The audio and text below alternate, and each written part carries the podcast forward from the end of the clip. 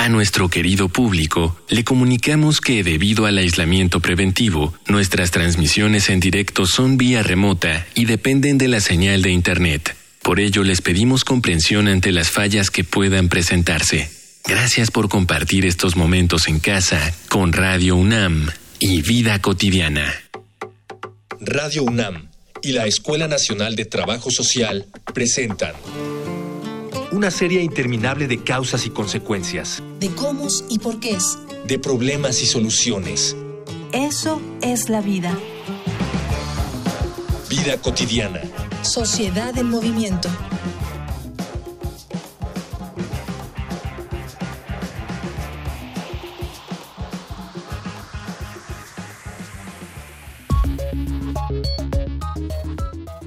Una persona recibe un pago por su trabajo. Ese dinero lo utiliza para comprar productos y servicios que a su vez generan empleo para otras personas. Así solemos imaginar el ciclo de la economía. Pero en el centro hay una infinidad de variantes que componen la realidad. ¿El pago que recibe esa persona es puntual? ¿Constante? ¿El dinero es suficiente para todos los productos y servicios? ¿El trabajo generado por los mismos es digno y bien pagado? El confinamiento por la COVID-19 expuso, para aquellos que las ignoraban, muchas condiciones deplorables de gran parte de la clase trabajadora que quedaron en el abandono tanto por la población consumidora como por los apoyos gubernamentales. En este limbo encontramos a las trabajadoras sexuales, cuyo empleo, apabullado por una sociedad que al mismo tiempo de que las desprecia, las obliga a mantener su condición, se ha visto generalmente afectado por la pandemia pero alguien ha tomado cartas en el asunto.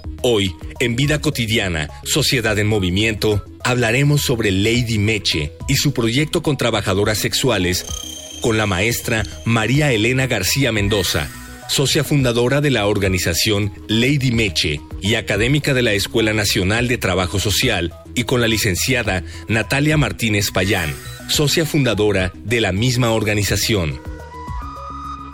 Dialogar para actuar actuar para resolver.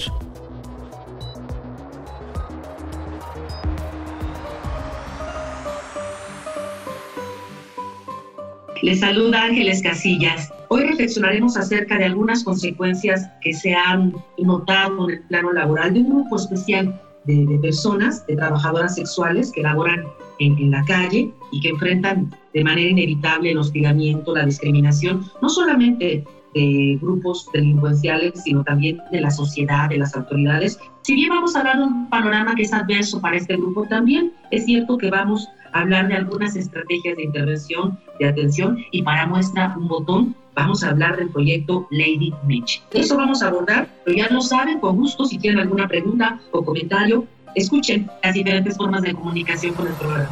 Facebook, Escuela Nacional de Trabajo Social, ENTS, UNAM. Twitter arroba comunica ENTS. Instagram comunicación ENTS. Me da mucho gusto dar la bienvenida a personas que se dedican a trabajar para y con las trabajadoras sexuales que laboran en las calles. Maestra María Elena García, bienvenida maestra, muy bonita tarde. Hola, buenas tardes a todas y a todos. Muchísimas gracias por la invitación. Gracias. También está con nosotros la licenciada Natalia Martínez Payán. Hola, muchas gracias. Y bueno, antes de, poder analizar esto, esto que sucede con el, con el grupo, nos gustaría mucho, maestra María Elena, comparte con nuestra audiencia cómo, ¿Cómo surge Lady Meche? ¿Hace cuántos años? ¿Con qué propósito? ¿Qué significa hoy por hoy Lady Meche? Adelante, maestro. Bueno, pues Lady Meche es una iniciativa que surge hace pues ya casi seis años, me parece, a partir de, bueno, es que mm, ya no recuerdo si son cinco o seis años, pero en donde surge como un ejercicio derivado de la práctica escolar, de la práctica comunitaria pues yo tengo ya 17 años trabajando en el barrio de la Merced con diferentes grupos de atención prioritaria personas en situación de calle, mujeres inmersas en el comercio sexual y, bueno, infancia y demás. Y pues a raíz de uno de los grupos de práctica tuvimos la oportunidad de realizar un diagnóstico de la situación de las mujeres inmersas en el comercio sexual en el barrio de la Merced con un grupo de tres alumnas, quienes hoy en día son mis socias. Y esa es la forma en la que surge Lady Meche. Natalia, supongo que eres una de las socias a la que alude la maestra María Elena, la licenciada Natalia. ¿Cómo es que te conviertes en socia y qué hace una socia en proyecto Lady Meche? Más bien nosotras éramos sus alumnas, éramos alumnas de esta práctica escolar comunitaria en la Escuela Nacional de Trabajo Social y posteriormente cuando terminamos digamos que esta clase que era parte de, nuestra carrera, nosotras queremos continuar con el proyecto que surgió en la práctica escolar, que es Lady Meche. Entonces, continuamos con el proyecto, digamos, como de manera voluntaria. Inscribimos el proyecto a varias convocatorias para poder seguir haciendo el trabajo en campo, seguir nutriendo nuestras eh, intervenciones. Y fue ahí ya cuando, más que ser las alumnas, pues somos socias de esta empresa social, ¿no? Ahora empresa social, anteriormente era más bien un proyecto que buscaba generar un impacto social, pero que con el tiempo se fue convirtiendo en una empresa social. Cuando, cuando aludes, Natalia, esto de empresa social, quiere decir entonces que este, este proyecto de intervención, que bien lo señalan ambas, inicia con una experiencia de trabajo escolar comunitario para generar estos proyectos de intervención, se convierte ahora en un, en un, proyecto eh, pues, empresarial. ¿En qué consiste, maestra, este proyecto? ¿Quiénes participan? ¿Cuántas participan? ¿A qué se dedican o qué producen? Bueno, pues actualmente eh, Lady Meche es efectivamente una empresa social, digamos que pasó de ser un proyecto de reducción de daños. Eh, comenzamos después del diagnóstico, implementamos la metodología de reducción de daños, hicimos una adaptación de dicha metodología porque pues la mayoría de los proyectos de reducción de daños o en realidad la metodología de reducción de daños surge del contexto de las personas consumidoras de sustancias psicoactivas, de farmacodependientes. Y nosotras, pues lo que hicimos fue en función del metamodelo ECO2, que es con el que nosotras trabajamos, hicimos una mm, adaptación de esta metodología de reducción de daños a las mujeres inmersas en el comercio sexual porque en el diagnóstico visibilizamos que había mm, una serie de situaciones que habían generado daños fuertes no solo en la salud física, sino principalmente en la salud mental, en lo emocional y sobre todo en las habilidades sociales, específicamente en lo que tiene que ver pues con lo laboral.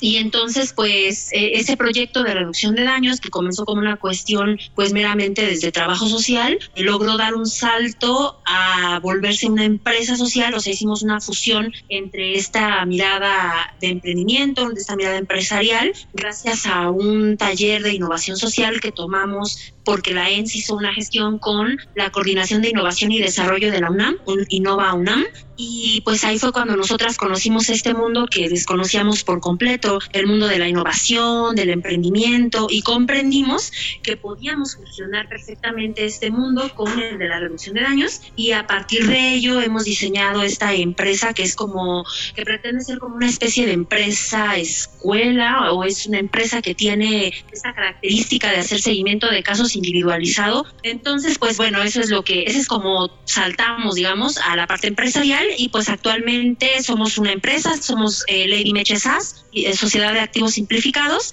y en principio nos dedicamos a la, distribución y venta de artículos para el cuidado de la piel, como cremas, shampoos, jabones, que se hacen con materiales artesanales, con, de manera artesanal y con materiales naturales, en donde las mujeres, según su nivel de reducción de daño, participan en el embalaje, en el etiquetado o en el envasado. Y nosotras hacemos la venta de estos productos a través de nuestras redes sociales, principalmente Facebook e Instagram. Maestra, gracias por compartir toda esta, esta iniciativa y cómo se transforma ahora ya en una empresa completamente constituida con una diversidad de artículos que elaboran estas personas y que no solamente les sirve para una cuestión ocupacional, sino también de ingresos, pero sobre todo esta, esta que tú señalabas, ¿no? De la generación de habilidades sociales que o estaban perdidas o no estaban comentadas. Licenciada Natalia, ¿cómo crees tú que, es, que la, los momentos de pandemia, de confinamiento, ha afectado a la, a la empresa, a las personas con las que trabajan? Justamente creo que a las mujeres que trabajan aquí en la Merced, las trabajadoras sexuales o mujeres inmersas en el comercio sexual, pues les ha pegado como a todas las poblaciones prioritarias, ¿no? Que viven en la ciudad y en otras partes, ya que si se encontraban en un estado de desigualdad social, de exclusión social o eh, se enfrentaban a situaciones de violencia, pues todas estas características se hacen más grandes, ¿no? Porque incluso también en esta cuestión económica, ellas tienen una pérdida bastante significativa y esto las deja en una situación pues de desprotección. Entonces, realmente es una situación que como hemos visto en muchas otras personas que no pueden dejar de trabajar porque no tienen el privilegio o eh, la posibilidad de hacerlo, pues se exponen tanto a este, este virus que estamos viviendo y también pierden ¿no? económicamente. Sí, por supuesto, ya tú bien lo señalas, exacerban estas condiciones de desigualdad y de enfrentarse al hostigamiento que ha sido algo que lamentablemente está presente en estos grupos. Hay datos que nos prepara producción. Vamos a conocer un panorama acerca de las trabajadoras sexuales y cómo viven este periodo de confinamiento. Les invito, maestra licenciada, al público a escuchar una infografía social. Infografía social. Animal Político informó que las trabajadoras sexuales no han recibido apoyos integrales para hacer frente a las afectaciones en su vida y su salud. Muchas de ellas se han quedado sin vivienda. Sus ingresos han caído en más de un 80% y no cuentan con atención médica para infecciones de transmisión sexual ni para otros padecimientos. Informó además que en la Ciudad de México, como parte de las medidas para hacer frente a la pandemia, se decretó el cierre de hoteles y moteles lo cual impactó de manera directa a las trabajadoras sexuales, pues muchas vivían en esos espacios y tuvieron que buscar otros lugares, dormir en las calles y construir un campamento en la vía pública. Las restricciones de movilidad y sana distancia han reducido sus ingresos hasta un 95% en el caso de las adultas mayores y 80% en el de las jóvenes. Como consecuencia, muchas ya no pueden cubrir sus gastos y los de su familia. 80.3% tienen más de dos dependientes. Rosa Isela Rodríguez, secretaria de Gobierno hasta julio de 2020, prometió un apoyo que nunca llegó, por lo que la Brigada Callejera de Apoyo a la Mujer ha tenido que atender a más de mil mujeres contagiadas y ha contabilizado 50 muertes por el virus. Además, esta brigada ha detectado que los casos de VIH han crecido hasta un 10% durante los últimos meses en las mujeres que ofrecen servicios sexuales. También advirtieron que no solo se trata del VIH, también los casos de sífilis se han visto incrementados en un 5%, lo equivalente a 150 casos. La Red Mundial de Proyectos de Trabajo Sexual hizo un llamado para alertar sobre las dificultades y preocupaciones particulares que enfrentan las trabajadoras sexuales a nivel mundial y exhortan a los países a garantizar el respeto, la protección y el cumplimiento de sus derechos humanos. De igual forma, hicieron una lista de medidas para proteger la salud y los derechos de las trabajadoras sexuales,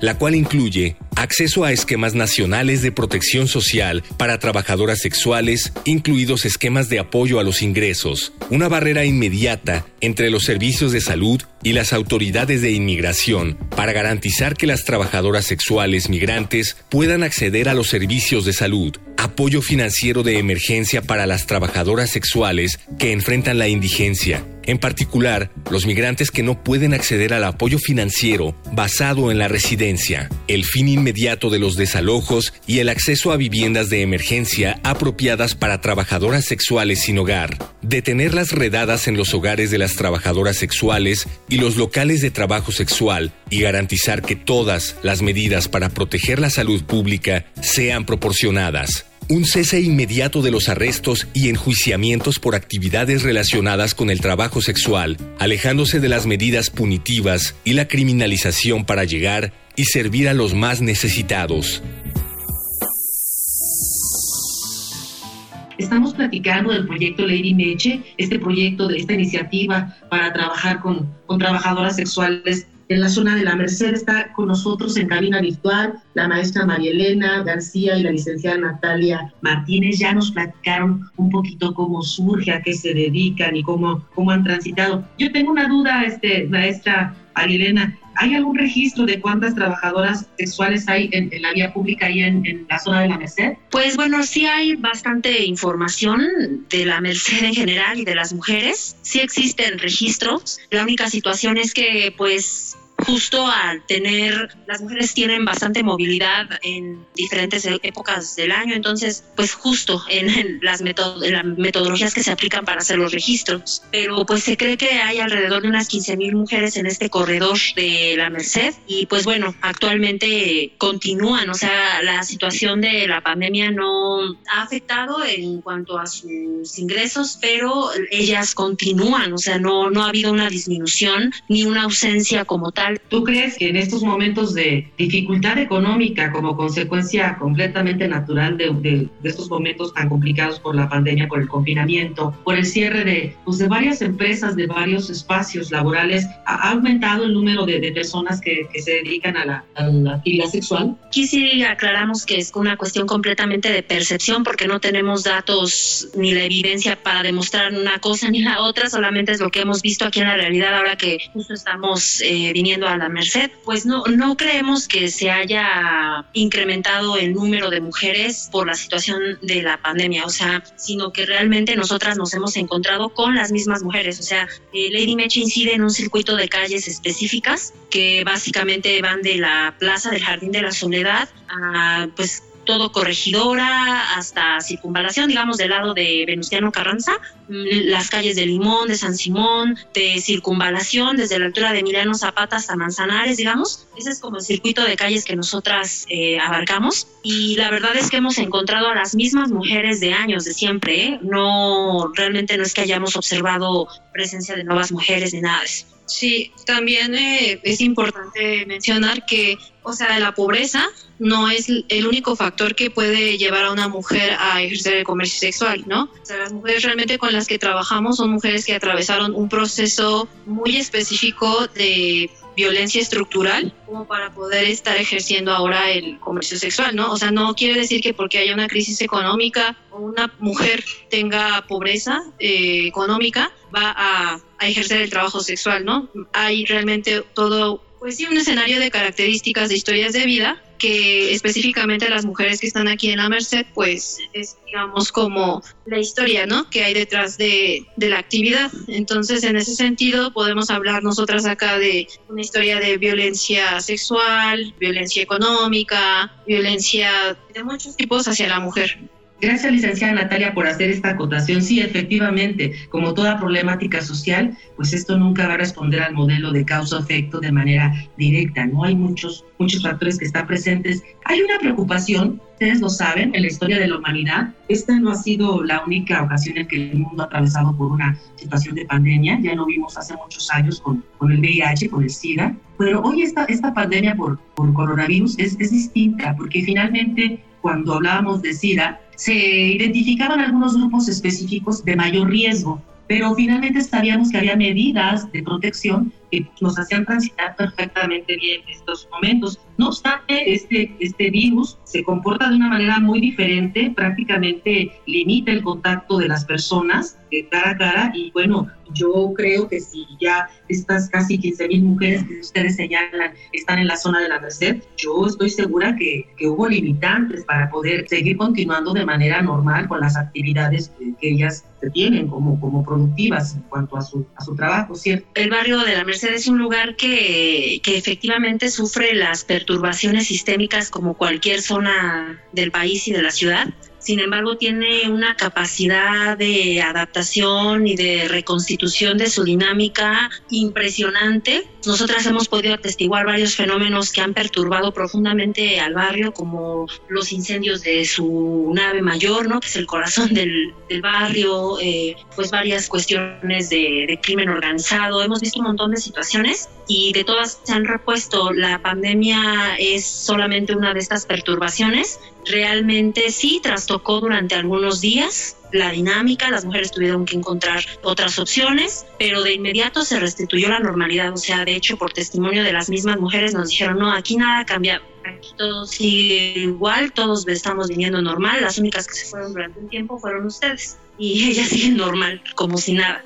Los hoteles, todo sigue funcionando igual. Claro, se han implementado medidas sanitarias, eso sí Sí, yo estoy segura que estas medidas están presentes y hablando justamente de estas medidas, Natalia, ustedes eh, han observado que el gobierno, que estos proyectos institucionales han procurado el, cuidado, la disminución de riesgos, el, socializar medidas de cuidado para esta población? No, o sea, realmente no ha sido así. ¿Por qué? Porque en sí esta población es invisibilizada desde antes de la pandemia. O sea, te pones a revisar algunas políticas públicas, programas sociales, pese a que esta población es una población prioritaria, no hay muchos o no existen realmente desde el gobierno algunos apoyos, programas o brigadas que ejerzan algún servicio. Entonces, desde antes de la pandemia, esta, esta población realmente no tiene una atención específica y ahora con la pandemia tampoco. O sea, realmente no, bueno, al menos en su discurso nunca nos han comentado que haya habido alguna instancia de gobierno que haya ido a repartir algún cubrebocas o algo así. Hemos visto que han sanitizado los espacios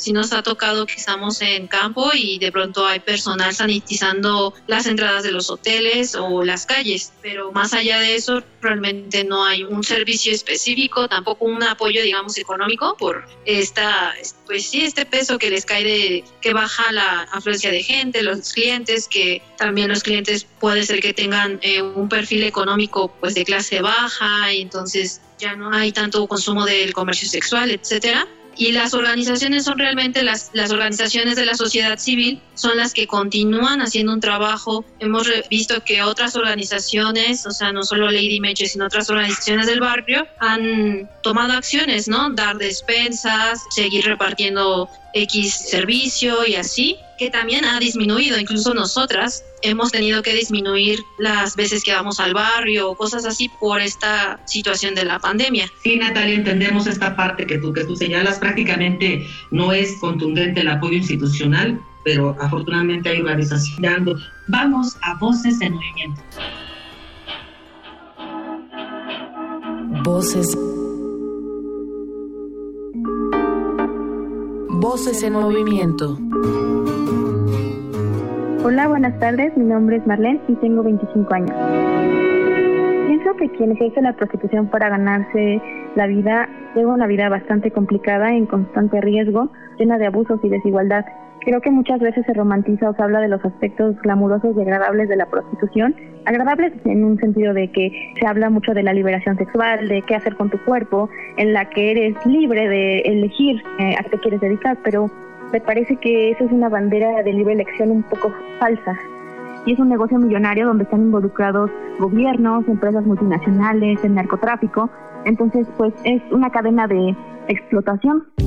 Lo que sí creo que podría funcionar tal vez es penalizar a los consumidores. Esto para tratar de reducir la demanda, porque al final ese es el verdadero problema. Me parece que quienes consumen realmente deberían pues ser los que pues sí sean penalizados o en su caso pagar impuestos altos, o sea, alguna ley que reduzca la demanda, que, que no se consuma tanta prostitución, que no se consuman cuerpos.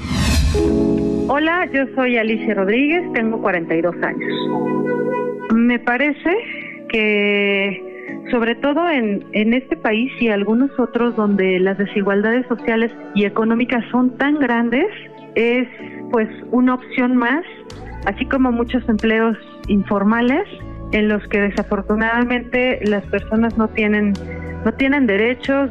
Es muy difícil pero es una forma más de ganarse la vida y pues creo que es muy difícil juzgar no cuando no cuando uno no tiene tal necesidad.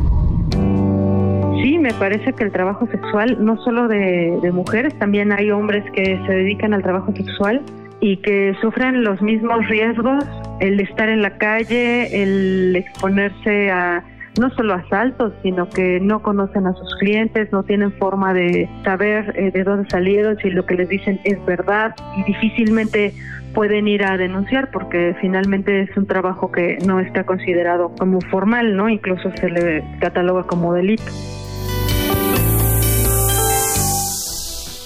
Ya estamos casi en la recta final de nuestro programa, estamos platicando acerca de un proyecto muy interesante que apoya el trabajo, lo que desarrollan y sobre todo ¿no? las habilidades sociales y la reducción del, daño para personas trabajadoras sexuales en la zona de la Merced. Y me gustaría mucho, maestra María Elena, si se puede, Y hablando justamente de esto de la, de, de la pandemia, ¿ustedes tendrán algunos datos de si ha habido contagios en este grupo de personas que se han atendido adecuadamente o no se ha tenido esta información? Por los testimoniales que recabamos cada semana por parte de las mujeres, no tenemos conocimiento de que ninguna de las mujeres se haya contagiado o haya estado enferma por COVID. Lo mismo en el caso de las personas en situación de calle con quienes tenemos contacto en el barrio, nadie, pues no se ha reportado ninguna persona enferma, ni con síntomas, ni nada de eso. Al contrario, eh, pues justo por esta razón incluso lo toman como a broma a veces, ¿no? Porque ahí no hay tantas, no se ha sabido de casos con estos dos grupos de atención prioritaria no así en el resto del barrio, ¿no? Por ejemplo, lo que sí sabemos es que en, en los mercados del barrio sí ha habido vendedores, comerciantes, locatarios que han enfermado e incluso varios han fallecido. Pero en estos dos grupos de atención prioritaria, tanto las mujeres inmersas en el comercio sexual como población en situación de calle, no hemos sabido de ningún caso que se haya contagiado, que haya tenido síntomas o que haya fallecido. Gracias, maestra, por esta situación que nos planteas. Qué bueno que así sea. Natalia, ¿quieres compartirnos algo al respecto de tu experiencia acerca de si has notado que esto se haya dado como contagio no en este grupo de De viva voz no hemos sabido de casos, lo que sí es que también las mujeres que están trabajando aquí tienen edades, o sea, pues entre los 15, 25 años, o sea, es como la media, entonces pues se trata de una población juvenil que sabemos que quizás no son los que son más afectados en, en este tema del COVID, aunque no quiere decir que no haya mujeres que son parte de esta población de riesgo, como mujeres que son de la tercera edad y están trabajando, mujeres que tienen hipertensión, diabetes, obesidad. Entonces, eso sí, hay grupos de riesgo que están expuestas y que tienen que seguir trabajando. Incluso lo que sí hemos sabido es que hay personas de la sociedad civil, de las organizaciones civiles, que han tenido contagios. Sí, justamente me refería también a esa parte porque no solamente es pensar si este grupo de mujeres se ha contagiado, sino, bueno, finalmente, si aludimos a la parte de lo que significa una pandemia, es también ser portadores, ¿no? De, del virus y establecer un contagio. Estamos ya al cierre de nuestro programa. Estoy segura que lo, que lo van a lograr. Quien tiene bien claro hacia dónde va, hacia dónde dirige sus saberes y sus esfuerzos, la mayoría de las personas llegan a muy buen puerto. Pues no me resta más que agradecer, maestra Marilena, gracias de verdad por, por esta experiencia de, trabajo, gracias por la formación que inculcas en tus alumnas, en tus alumnos, por haber estado en el programa, gracias de verdad. Ah, muchísimas gracias a ustedes por la invitación, es para nosotras todo un honor poder expresarnos por estos medios. Muchísimas gracias.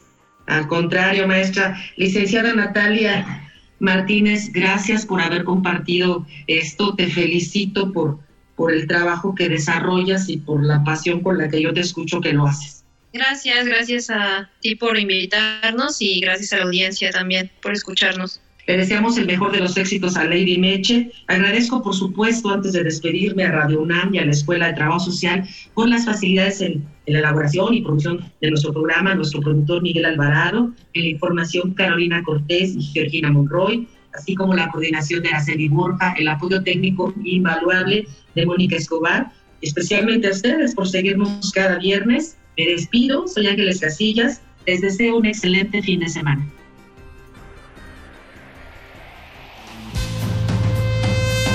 Vida Cotidiana es una coproducción entre Radio UNAM y la Escuela Nacional de Trabajo Social.